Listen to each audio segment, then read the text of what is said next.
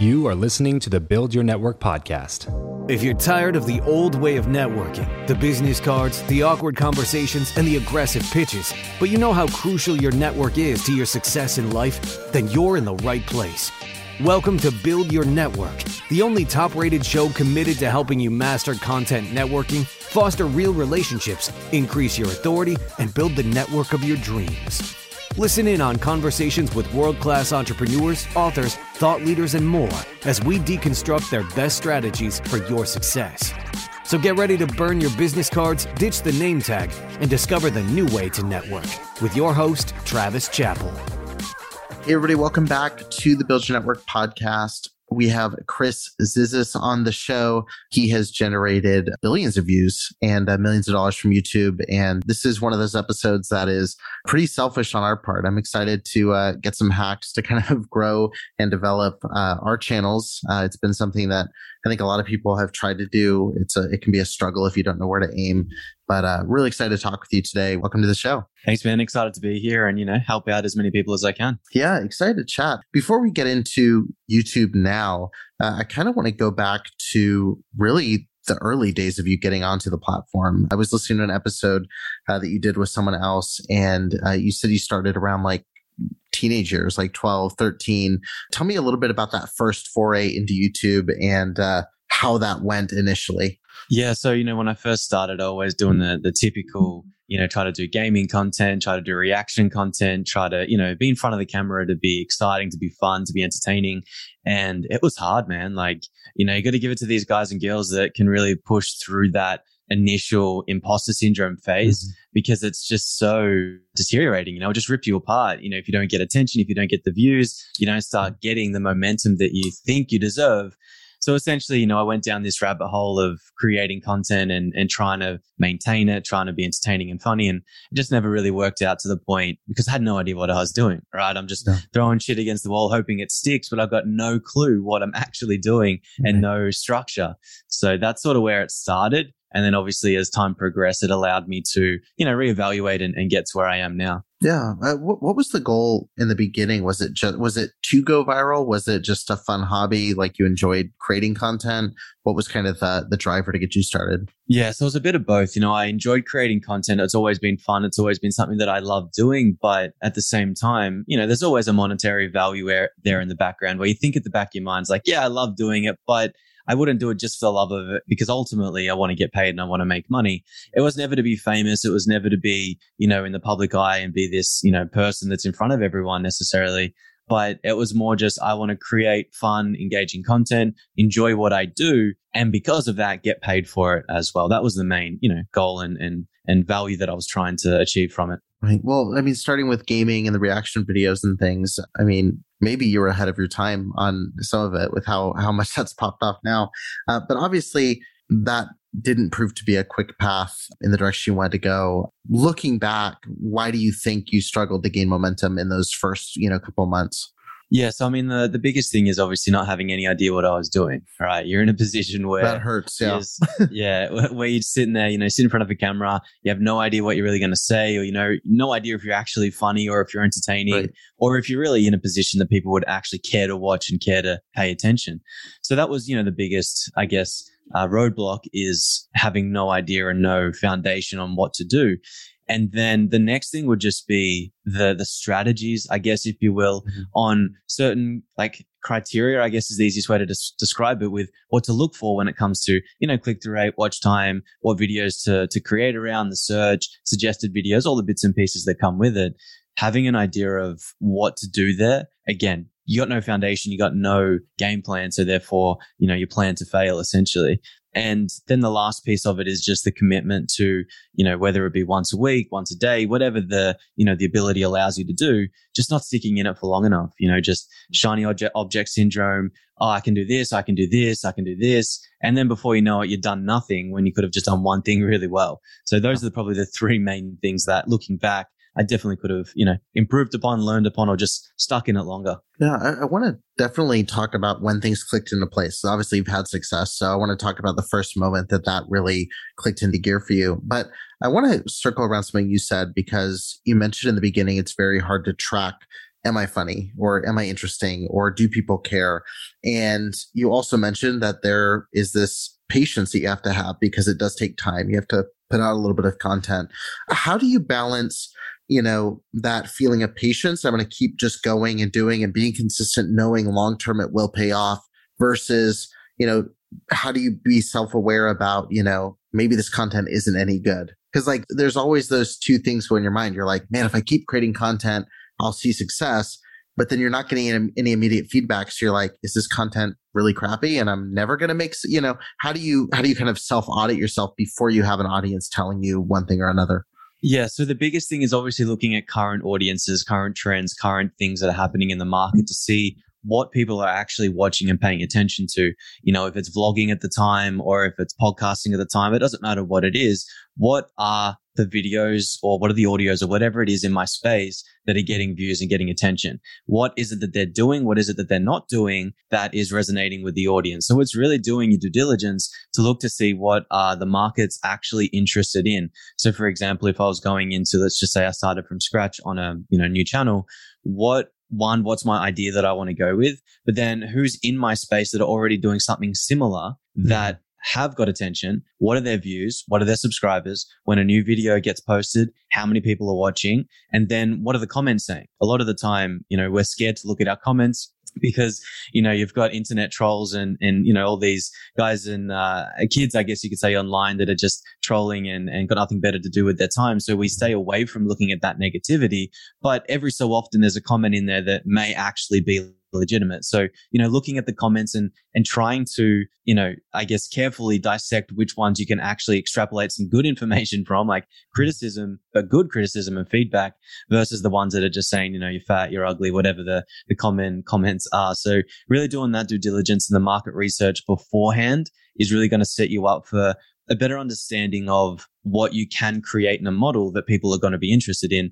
And maybe, you know, maybe there needs to be a little bit more energy in that space if creators aren't doing that, but people are asking for some more energy in that, you know, situation. Mm-hmm. Whereas other times, maybe it's more of a business orientated setting where people don't want someone super hyped up and yelling and screaming and, you know, doing all the bits and pieces. So you have to play it by the market. And that's where market research comes, you know, so, so heavily into it. Because if you can master that aspect of that market research, well, then when you create your channel or you create whatever it is you're doing, you're building it for that end user, that end avatar, if you will. And they're now in a position where they're your, your dream client, your dream viewer, whatever it is. And you can reverse engineer for what they want to see to then obviously what you can create. And that just sort of gives you a, a good place to start anyway. Yeah. Yeah. That's, that's really helpful. And I, I love the piece of advice there of like finding the niche that you're going to go into, but also going a step deeper than the niche? What are people asking for in that niche that isn't being covered by the current creators? I think I see a lot of people starting trailer reaction channels, but there's, you know, I mean, I don't even know how many trailer reaction channels. Every time a movie trailer drops, it's like hard to find it because there's so many.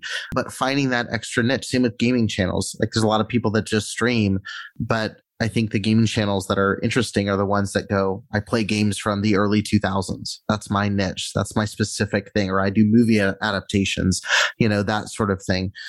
You know, you talked about if you're starting one now, uh, but I, I do want to go back to the first time that you felt like you clicked into gear and things fell into place where you're like, oh, I'm onto something. Like this one is going to work. What was that moment like for you? Yeah, I mean, it was, you know, one of those moments that you'll never really forget. You know, I've, the, the numbers now in my mind that, you know, they they mean nothing to me, but thinking back then, it's like, wow, this is it. Like, this is the moment.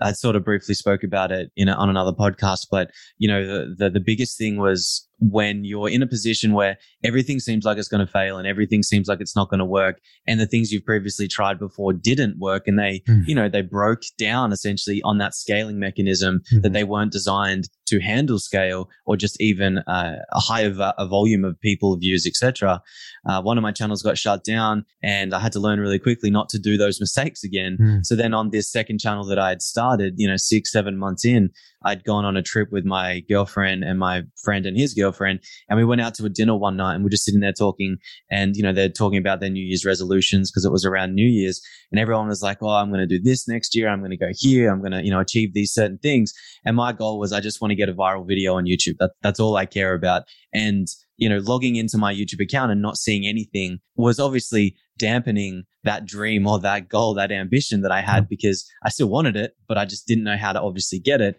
But I had been testing a lot of different things to see what would work, what didn't work. And that sort of led me to about, I don't know, maybe two days later, three days later on the same trip, we were at another dinner and I looked at my account and I could see in the YouTube analytics that one of the videos I had posted had just hit 50,000 views. Hmm. Now, at the time, that was my biggest video that yeah. I'd ever had and just lit a fire under me. And I was just stoked for the rest of the day, the rest of the trip. I was obviously bouncing off walls and it just kept on going. And then a couple of days later, it was at 100K. A couple of days later, it was at 150. And then my channel got monetized because of that video. Mm. So now I was starting to make money from this. Obviously, it was, you know, a couple bucks a day. It was nothing crazy. But that was the realization, that moment, that understanding that, you know what? I can actually do this. I just got to take the information that's happening from this video, extrapolate that into something that makes sense that I could duplicate and replicate across mm-hmm. different videos and different channels, and then essentially just keep on building. And uh, you know that was the moment for me where it really hit, and I was like, holy shit, I'm gonna I'm gonna get something here for a second, and right. it, and it just obviously blew up from there. Yeah, yeah, that's that's a huge feeling whenever something takes off for the first time. Like, I mean, when you first hit a thousand likes and something, you're like, oh my god, this is amazing. But it is, it's exciting watching those analytics climb, you know, and you know, seeing a video pop off like that. And I'm kind of curious, like, you know, sometimes when a creator has something pop off, they go straight into just duplicating that thing over and over again. And then that's when you start getting the comments of like, do something new. Like this is the same thing you've been doing. Yeah, the original. Um, yeah. How did you build off that initial virality? Like, did you change your course? Did you pivot a little bit? Did you start trying to replicate it? Like, what was your your next step to that first hit? So on this particular channel at the time that blew up, it was about gaming content. So it was mm-hmm. just like doing gaming reviews, doing gaming uh, synopsis or breakdowns of certain games, secrets, Easter eggs, all the little bits and pieces.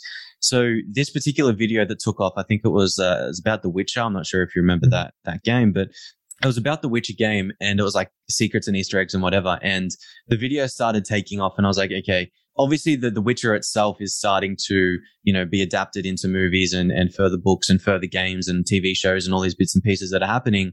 What if I was to take other games that are doing the same adaptation and create similar versions mm. of this Witcher one that would be in a different, yeah. you know, game or category, but still within the category of gaming in terms of it's still a game being adapted into a movie or maybe a movie that's adapted into a game. And that's where it sort of led me down that rabbit hole of I can have, you know, a subset category of movies into games and games into movies mm-hmm. and just switch out the titles and essentially keep the same context of context of what the Witcher one was, which was Easter eggs, you know, and secrets, whatever.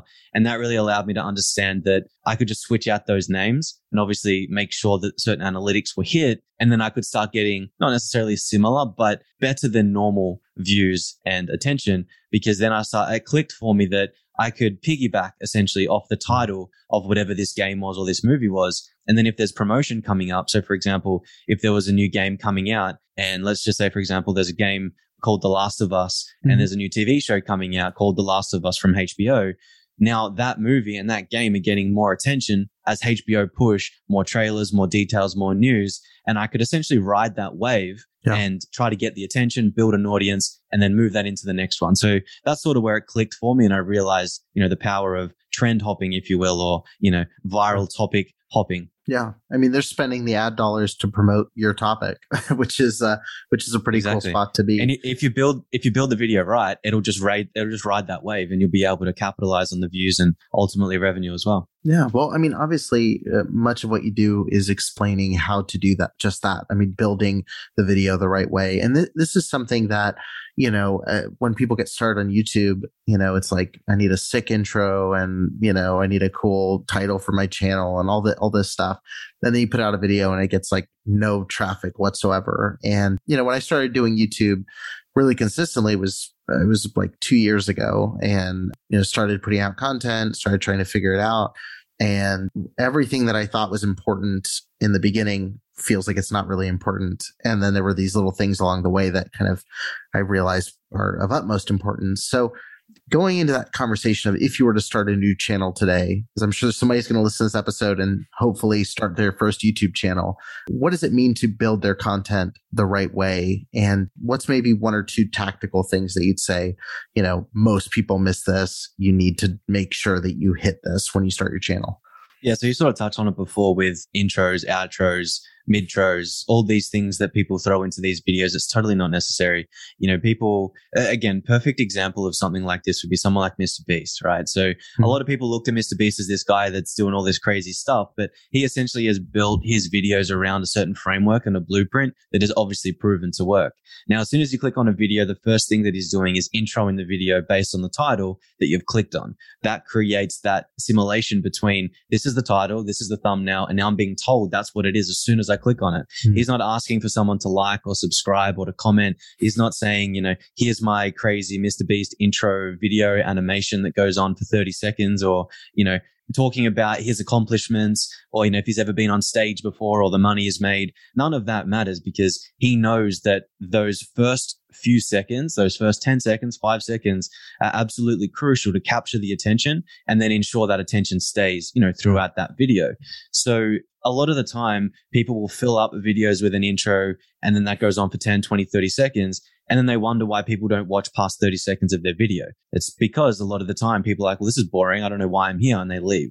So first thing is don't worry about intros. Don't worry about any of that. Just give the people what they want. If you're some teaching someone how to, I don't know, use LinkedIn to generate more leads, just this is how to generate more leads using LinkedIn. Number one, blah, blah, blah, blah. Number two, blah, blah, blah, blah. And then as the video progresses and you get to maybe the middle, then you can start saying why someone would listen to you or why someone mm. should care because now you've got their attention. They're trusting the content you're saying. And now you can go into who I am and why you should listen. And again, it would be really brief and it wouldn't be every video just because a lot of the time people, again, they don't care. They just want the attention of what it is that you're providing, right? They want the value. So that's probably the first thing that I would say a lot of people need to stick with and the second thing is just the quality of the actual video itself. Mm-hmm. So, you know, videos don't need to be high level, expensive production value. They just need to be in a position where people can understand it clearly, that, you know, the audio doesn't hurt to listen to it, or that the visuals aren't super boring, or, you know, there's not one stagnant screen object video with nothing else and you're just sitting in front of a camera talking, depending on who you are, you can get away with it. But 99% of people can't. So it's like you need to add something in there, add some pizzazz, you know, add some different music or add some, you know, text on screen, just really simple animations. But because everything in our world moves so quickly, especially nowadays with TikTok and all these short form platforms, you know, we need to make sure that we've got things coming at them left, right, and center mm-hmm. for a few seconds anyway to keep their attention and then ultimately maintain their attention throughout that video. So those are the first two things that I'd sort of really focus on. Yeah. Yeah. I, uh, the intro was something that I felt like, oh, I have to have a good intro. And then I realized like my watch time was a lot better getting rid of it. And yeah, when you even, it. it's, it's just weird stuff. Like it's, it, you know, I come from a video production background. And so like you know, for me, it physically pains me some of the things that really work on TikTok or YouTube to get people's attention. Like it's not always the cinematic feel. Sometimes it is doing this like blocky text or like, you know, some of these editing things that don't look as good, like, you know, on, a, on an objective level, but they're effective. That, that was really hard, but it is like, what you said, like it's fulfilling on the promise of why they clicked in the first place. Like that's the first thing anybody wants to know when they click a video is like, is he actually talking about this or is this going to be a 20 minute sales? Yeah, it's pitch? a clickbait. Yeah. Yeah. Right. 100%. And that's, and that's something that, you know, Logan Paul, Jake Paul, all these vloggers used to do really well is that they would have, you know, the thumbnail or the highlight of the video. They would show it for a second at the very start of the video and it would be a 10 or 12 minute long video. And they would take that clip from say it happened at the very end and they would use it at the start because mm-hmm. people want to see what that main payoff is or what yeah. the event is. So then a lot of people will watch the whole video to get to the very end.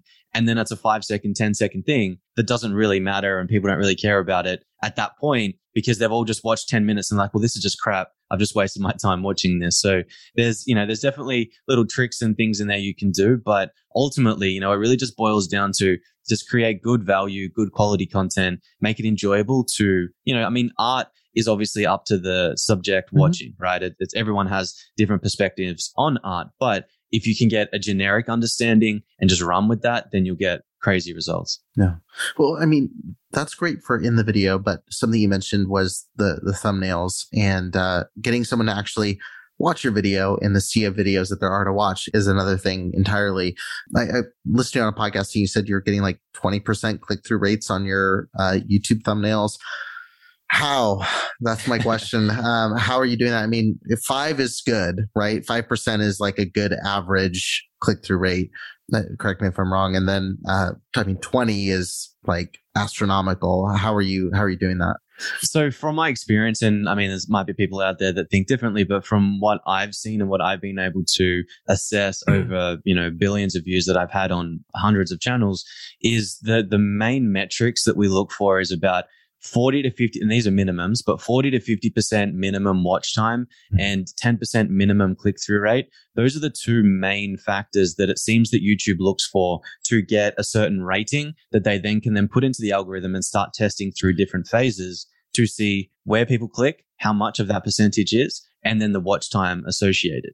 And not to interrupt, but I want to make sure on this watch time being total minutes watched, or is it percentage of video watched? Because I've heard both sides of this. I'm curious which is it. Is it watching 50% of video, or is it watching by minute? Like they want to know, like if you're watching 20, 30, 40 minutes of a video. Yeah. So, I mean, it obviously depends on the length, right? So if you have a 10 minute video and they watch 50%, that's five minutes. So in YouTube's eyes, that's great. That's good value. And they'll start testing that out to more audiences. If you've got a 20% watch time on a 10 minute video, that means you're watching two minutes. Typically, unless the video had an amazing click through rate with the thumbnail, typically it's not going to be shown to a lot of people just because it's not getting the clicks it needs if YouTube shows it to more mm. people. So it really just depends on the video. Uh, but typically, you know, if you look at 40, 50% as an average of whatever that video length is, so a 10 minute video, four minutes, five minutes is like a basic as a minimum, then that's a great place to start the higher you go up that hierarchy of how long people watch, then obviously the more opportunities you get from YouTube to push it to more audiences. Mm-hmm. So if you had 80% and people watch eight minutes of a 10 minute video, now YouTube's like, well, wow, this video is doing well. People are loving it. They stay on our platform for longer. Let's push it to more people. So what, yeah, what I would say is, you know, to get thumbnail click through rate up over or even at 10% and above, you know, it's really just looking at the psychology of, of people in general, right? We are attached to certain things, whether it be pets. We love pets. So most people will click on pets if they see them in the thumbnail. Now, again, it needs to be related to the title and the, the content of some description, but people love their pets, so they'll click on them. People love looking at other people with funny emotions or really out their expressions. Again, Mr. Beast is a great example of this. Someone on YouTube called Graham Stephan, he's another great example of this, where they'll do out their wild expressions and then they'll have something next to their face or within that picture of what is actually happening. And it's all about what captures their attention. So, you know, a really bold text and just sitting there staring at a camera, that's not exciting. No one's going to click on it. Whereas if there's a little bit of text and you're doing a crazy expression, it was something strange, weird, and wonderful happening around you. Obviously, you know, you have to play play to your audience and, and what it is. But, you know, these are ways that you can really get greater click through rates and utilizing other things like celebrities if you can. So if you're talking about a celebrity in a particular video, utilizing their face because obviously people would know someone like Bieber, uh, Justin Bieber, they would click on him because they can see him or Drake or whatever it is. And that again gets the thumbnail seen by more people because you're utilizing, say, a celebrity. Now, a big thing that obviously influences click through rate is your title. And as I say to my team all the time, when we're at school, we learn to read left to right, right? So we don't, we don't look down and read right to left, depending on what country we're in. Typically it's left to right. right. So when we see a thumbnail, it's the same thing. When I track when my team looks at thumbnails or if I'm showing a thumbnail to someone, they essentially visualize it left to right, like we're reading a comic book or a picture or whatever mm-hmm. it is. So a lot of the attention grabbing context, I make sure is on the left hand side first, and then it flows to the right hand side of the image because people read left to right. So in that situation, I would have a big thing of whatever it is to capture attention on the left of the same image. And then the right hand side of the image would be something that accentuates more of that point. And then what happens is it normally works in like a curve. So it goes left to right. So they look at the left side first, right side next, and then they look at the title. Title is typically the last thing they look at. So the picture grabs the attention and then the title finishes the story so that as they would want to click, it explains why they will click because they see whatever it is. Does that does that kind of make sense? I know right. it's a bit no, no, it's it's great. So your title would be on the right hand side then. Yeah, I mean, typically. it depends, obviously. Yeah, where you look at it, if you're on desktop, mobile, whatever. But yeah, when you look left to right, it's just really working in that flow of left to right on the image, and then looking at the title, and then if they match and they flow properly, then that'll increase your click through rate. So you know, my point here is that a mixture of good quality thumbnails with expressions and and all the little bits and pieces added to it, with a title that matches and a title and a thumbnail that work together to tell a story essentially will get someone to click because they want to know more about the story. They want to know more about whatever is being talked about. So now your click through rate can essentially, like you said, jump up to 10%, 15, or in some cases, some of my thumbnails get 20% over. This episode of the show is brought to you by Indeed. We are driven by the search for better. But when it comes to hiring, the best way to search for a candidate is not to search at all. It's to match and match with Indeed. If you need to hire, you need this platform, guys. I'm telling you, Indeed is your matching and hiring platform with over 350 million global monthly visitors, according to Indeed data, and a matching engine that helps you find quality candidates fast. Ditch the busy work and use Indeed for scheduling, screening, and messaging candidates so you can connect with those people even faster. And it doesn't just help you hire faster. In fact, 93% of employers agree that Indeed delivers the highest quality matches compared to other job sites, according to a recent Indeed survey. And look, guys, one of the things that I wish I would have used Indeed for is this matching service. You can search and search and search and search and search all day long, but to actually be presented with quality candidates like like like hiring a a recruiter for you that's presenting people that has actually done the work to vet them and uh, bring quality people in front of you that work by itself is uh, the fact that it's done by a software instead of like a team of high quality recruiters is is pretty insane. So they leverage over 140 million qualifications and preferences every single day, which is why Indeed's matching engine is the best one that you can use. It's constantly learning from your own preferences. So the more you use it, the better it gets at doing the job for you. Join more than 3.5 million businesses worldwide that use Indeed to hire talent fast. And listeners of this show will get a $75 sponsored job credit to get your jobs more visibility over at indeed.com slash Travis. Just go to indeed.com slash Travis right now and support this show by saying you heard about Indeed here on the podcast. Indeed.com slash Travis. Terms and conditions apply. If you need to hire, you need Indeed. Yeah, that's that's wild. Do you recommend? I mean, like Mr. Beast, for example, you mentioned him. His thumbnails are you know, usually just heavy on expression and on, you know, different elements that make it really interesting. But he doesn't use any titling typically within a lot of his thumbnails. Do you recommend always putting words within your thumbnail? Or if it's an interesting image, that's fine? I try to stick away from words in thumbnails as much as possible, just hmm. because, mm. you know, when you're using a lot of words, most viewers are on mobile, right? So you're mm-hmm. either going to be on the toilet and just flicking around on YouTube and you see something you like, or you're in bed and you're again on your phone, just flicking around on the couch, whatever it is. So a lot of the time when you have text on a thumbnail, you can't actually read what's being said or what's being written. Now, if you have a lot of text in there, it's even harder to see. if the contrasting of colors don't match, then it's even harder to see again. Mm-hmm. And then you've got this tiny little screen that you're trying to see that on. Again, it's even harder. So mm-hmm. a lot of a lot of the time on thumbnails before we make them, we'll zoom out to a certain level on the computer to see what does this look like as a little image. And mm-hmm. if we mm-hmm. still can't see it clearly, then we need to adjust it so we can actually see it clearly. So yeah, ideally no no text in a thumbnail unless maybe a one word or a two word, you know, sort of situation. Uh, but typically, as long as the image is capturing enough, then it's normally more than enough. Man, uh, I, I, hate that we did this interview because uh, I'm going to be going back through all my thumbnails and uh, making tweaks.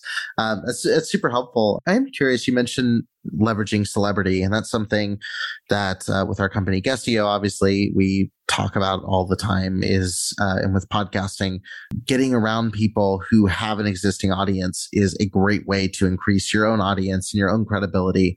When it comes to actually you know leveraging talent within your videos. I know you can obviously jump on trending topics uh, but what priority would you put on bringing in other well-known youtubers or collaborating with well-known influencers to help accelerate the growth of your channel I mean, it's as you would know, it, it's an incredible way to really grow quickly because if you can get it's a, a shout softball out, pitch down the middle there on on that one. Yeah. Absolutely. It's someone, you know, really just giving you a really nice underarm throw. You know, like it's super, super easy to hit a home run with these because you're getting exposure to their audience. You're being able to get shout outs from them as well. Mhm. You're being able to use them in your thumbnail. So you have better click through rate for people that are more familiar with that face versus yours. And it's why there was a massive push a couple years ago now on YouTube that YouTube is always partnering up together. Because if someone has a million subscribers and another person has a million subscribers, collectively that's 2 million people. Mhm. Now, obviously there's going to be some overlap there, but if you were to have, say, 100,000 people that had never seen you before partner with their favorite YouTuber, typically a lot of those are going to come instantly and subscribe to you and then vice versa. So it's a mm-hmm. great way to grow. And especially if you're a new channel just starting and you can really jump on the back of another YouTuber, maybe you're a friend of theirs, maybe you pay them, whatever it is. Then again, that's a great way to jumpstart your channel because essentially if you're creating good content and you can get that, you know, promotion, if you will, then uh, it's, it's going to blow up the channel really quickly. Yeah, that's that's huge. Well, I'm I'm going to use that to transition to a question we ask everybody that comes on the show. Obviously, the show is called Build Your Network, and so we always like to talk a little bit about networking on this on this front. I think we have a little bit just by this advice, but I am curious to know: Do you believe that who you know or what you know is more important, and why? Yeah. So at the moment, I would say it's who you know, not what you know. And in that situation, I've been in many, many situations before where essentially, you know, I've got many problems that I needed to solve and who I knew was able to get me out of those problems. Who I knew was able to help me move forward rather than what I knew because I didn't know what I didn't know. So, you know, whether it be trying to get in and out of a problem or whether it's just trying to level up and get to that next level, you know, it's, it's such an incredible thing when you know the right people and your network essentially is your net worth, then, um, you know, you can get to that next level relatively quicker by working with people rather than just doing it all by yourself, especially if you don't really know what, what to do. Yeah, I, I really think that leveraging obviously relationships is a huge thing, getting those connections, especially early on, like you said, like with our new show that we're launching, that's where we're spending a lot of money is like just getting some other names on the show and like, you know, advertising, doing all sorts of creative ways to get some good collaborations going. I am curious, like outside of spending money, because like someone who hasn't even started their YouTube channel is going like, I don't have money. I'm trying to start a YouTube channel to start generating this.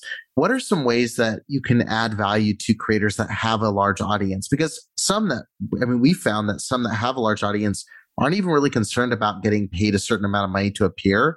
They're looking for some reason why it would be a good fit for them. What are some ways you can add value to uh, creators that you want to build relationships with and collaborate on your channel? Yeah, so it's a great question because if you look at billionaires, for example, right, they're not going to care about getting an extra fifty dollars or hundred dollars or ten thousand dollars for a promo or something. No. It just doesn't doesn't excite them. I mean, obviously, more money is great, but a lot of these guys and girls they want a problem solved, Mhm. a hole in the vessel that's you know leaking to essentially be plugged.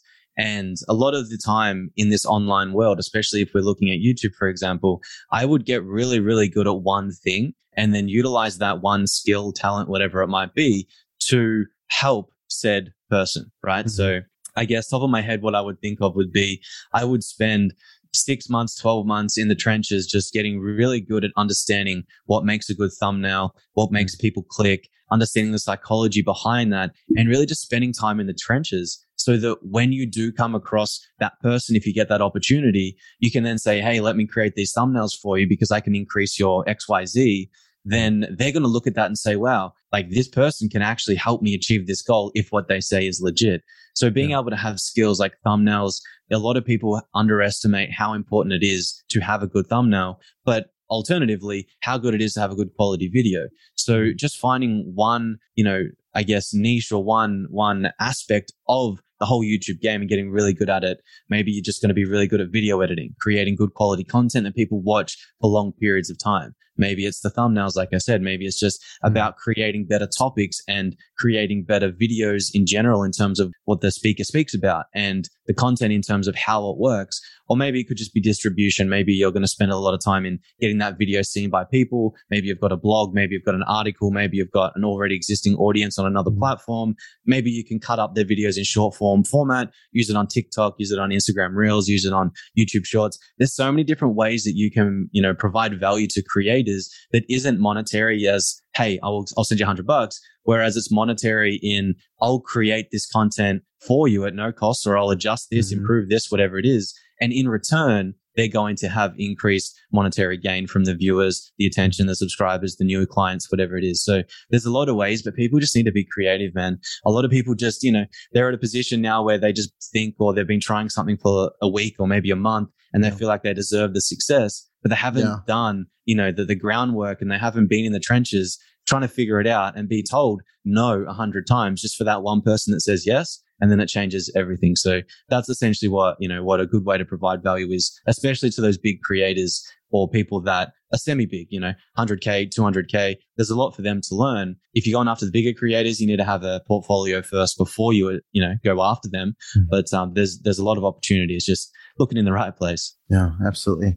Well, I know we only have a couple minutes left. Um, the, the last thing I just wanted to ask was, you know, at the very beginning of the episode, you were talking about, you know, launch your channel, you know, you start making some money. It's a couple bucks, you know, and I think anyone who started monetizing YouTube or TikTok, like, the, it can be discouraging in the beginning where you're like, oh, I'm making, you know, it goes from exciting to like, oh, I'm making $70 a month on YouTube. This is not going to pay for this, uh, this habit you know, what do you look at as success when it comes to a YouTube channel? And how should people reframe their view on monetization? Because I think a lot of people, their first focus is ad revenue.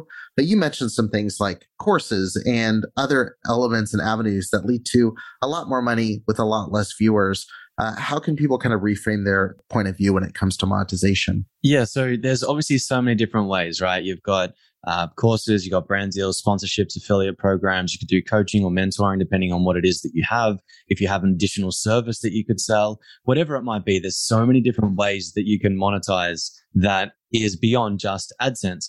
AdSense is great, but AdSense, depending on your niche, needs a lot of views and a lot of attention. Mm-hmm. So, you know, if I'm creating a new movie channel, then I know that I can get, you know, hundreds of thousands of views relatively easier than what I could get if I was starting a new personal brand channel talking about finance and crypto just because of the market, because of the way that it moves, because of how, you know, how hard it can be to break into a space like that. So, you know, it's really coming down to what is the value being brought in that actual video or the channel that you're creating content from? And from that point, how can you monetize it that doesn't require just AdSense. As you said, courses, coaching, mentoring, whatever. Mm-hmm. You know, a lot of people now they use Patreon as a way to get money too. You know, hey, subscribe to my Patreon, get behind the scenes footage. Maybe you know something about something. If it's say crypto, for example, maybe you know about certain coins or NFT projects, or maybe you're just someone in the finance space that helps people build wealth as a hypothetical situation.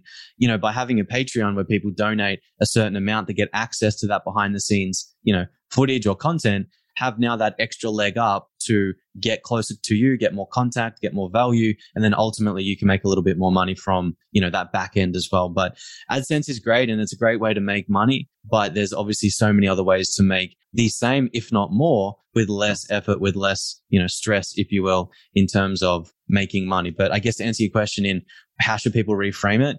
If you enjoy the content you're making, if you're enjoying the process of making the video, and Alex Hormozi says this, you know, the best I think that I've heard is the art of doing what you're doing or the actual the process of doing what you're doing is the goal. The process to mm. get to a goal isn't the goal. The goal is the process. So if you can fall in love with that process and you can fall in love with doing the work, doing the bits and pieces, and you can love that, mm. then you know that that's a win at the end of the day. And the monetary side of things, obviously we all we all need the money, we all want the money, but once you can fall in love with that process, then the money will come because you can think of all of these other creative ways to, you know, make something, sell something, or, you know, connect people even and, and take a, a middleman split. Yeah, love that, man. Well, I'll take us into our random round here. We've got like three minutes left of this conversation and then I'll let you go. Number one, what profession other than your own do you think it would be fun to attempt? Uh, I reckon something in crypto, cybersecurity, mm. crypto, something in terms of cyber orientated stuff, just something in that space would be sick. Sweet. Uh, if you could sit on a park bench with anybody, past or present, and talk to them for an hour, who would it be and why? Well, I mean, that's, uh, that's a long question and a long answer. I mean, uh, who would I want to sit next to?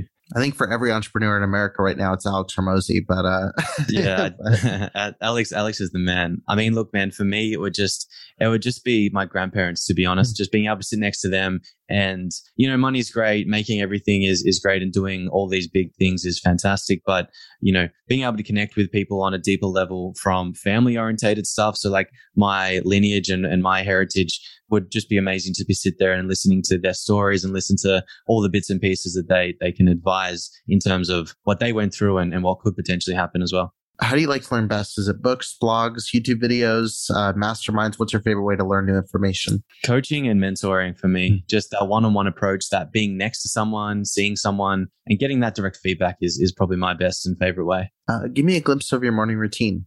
At the moment, 4 a.m. wake up, cardio for an hour and a half to 5:30, couple black coffees in there, fast until sort of midday, uh, morning meetings, making sure teams set up uh, trying to get back to new potential clients that are coming on board, making sure current clients are being looked after and are happy. And then before I know it, it's lunchtime. Gotcha. Uh, what's your go-to pump up song? Go-to pump up song. It's the new one by Kanye. Uh, I really like. I can't remember what it's called now, but it's got Mary J. Blige in it. I think it's a it's a vibe. Cool, cool. Uh, and then last uh, question before we find out where we can connect with you. Uh, what is something that you're not very good at? Something I'm not very good at, I think, is probably empathy. Hmm. One of the, the biggest things that I really struggle with is connecting with people that, you know, are going through something now, but aren't willing to do the work to get out of that position because we've all got problems. We've all got stresses. We've all got things that are holding us back. I've been in, you know, really dark places, but I relied on no one but myself to get out of that. And I always think, well, if I can do it, you should be able to as well. So, you know, being able to be more empathetic for people that, that can't, uh, is probably something I definitely need to work on. No, love it. And lastly, what's the number one place online where people can connect with you? I know you mentioned before we hit record uh, Instagram. Uh, what's the handle there for people to uh, send you a DM? Yeah, so it's it's Chris Zissis. So it's I T S Chris C H R I S and then Z I S S I S, or for those in America, Z I S S I S. And uh, that's you know blue logo. You'll see me in the in the image. And yeah, reach out to me, send me DM, and we can have a conversation. Uh, every American was like, "This guy, there's no Z in the alphabet. What's he talking about? Z E D. What's Z?" uh, well, perfect. Well, thank you so much for for taking the time to do this. It was super helpful. I was taking notes uh, through the conversation, and you know, as we get ready to launch our new channel, this is uh, this is all very valuable and I know it will be for, for those listening as well. If you're listening to this, be sure to connect with Chris and I mean, start a YouTube channel, take that step, start creating content and definitely follow Chris for some, uh, some great advice on how you can take it to the next level. But uh, for now, we'll see you in the next episode. That's it for this episode. If you want to connect with Travis and other like-minded people who also listen to the show, then you're going to want to head over to travischappell.com slash group to join his free Facebook group, Podcast to Profit. Travis will see you there, and remember to leave every relationship better than you found it. You know how to book flights and hotels. All you're missing is a tool to plan the travel experiences you'll have once you arrive. That's why you need Viator. Book guided tours, excursions, and more in one place. There are over 300,000 travel experiences to choose from, so you can find something for everyone. And Viator offers free cancellation and 24 7 customer support for worry free travel. Download the Viator app now and use code Viator10 for 10% off your first booking in the app. Find travel experiences for you. Do more with Viator. Without the ones like you, who work tirelessly to keep things running, everything would suddenly stop Hospitals, factories, schools, and power plants, they all depend on you. No matter the weather, emergency, or time of day, you're the ones who get it done. At Grainger, we're here for you with professional grade industrial supplies. Count on real time product availability and fast delivery. Call clickgrainger.com or just stop by. Grainger for the ones who get it done.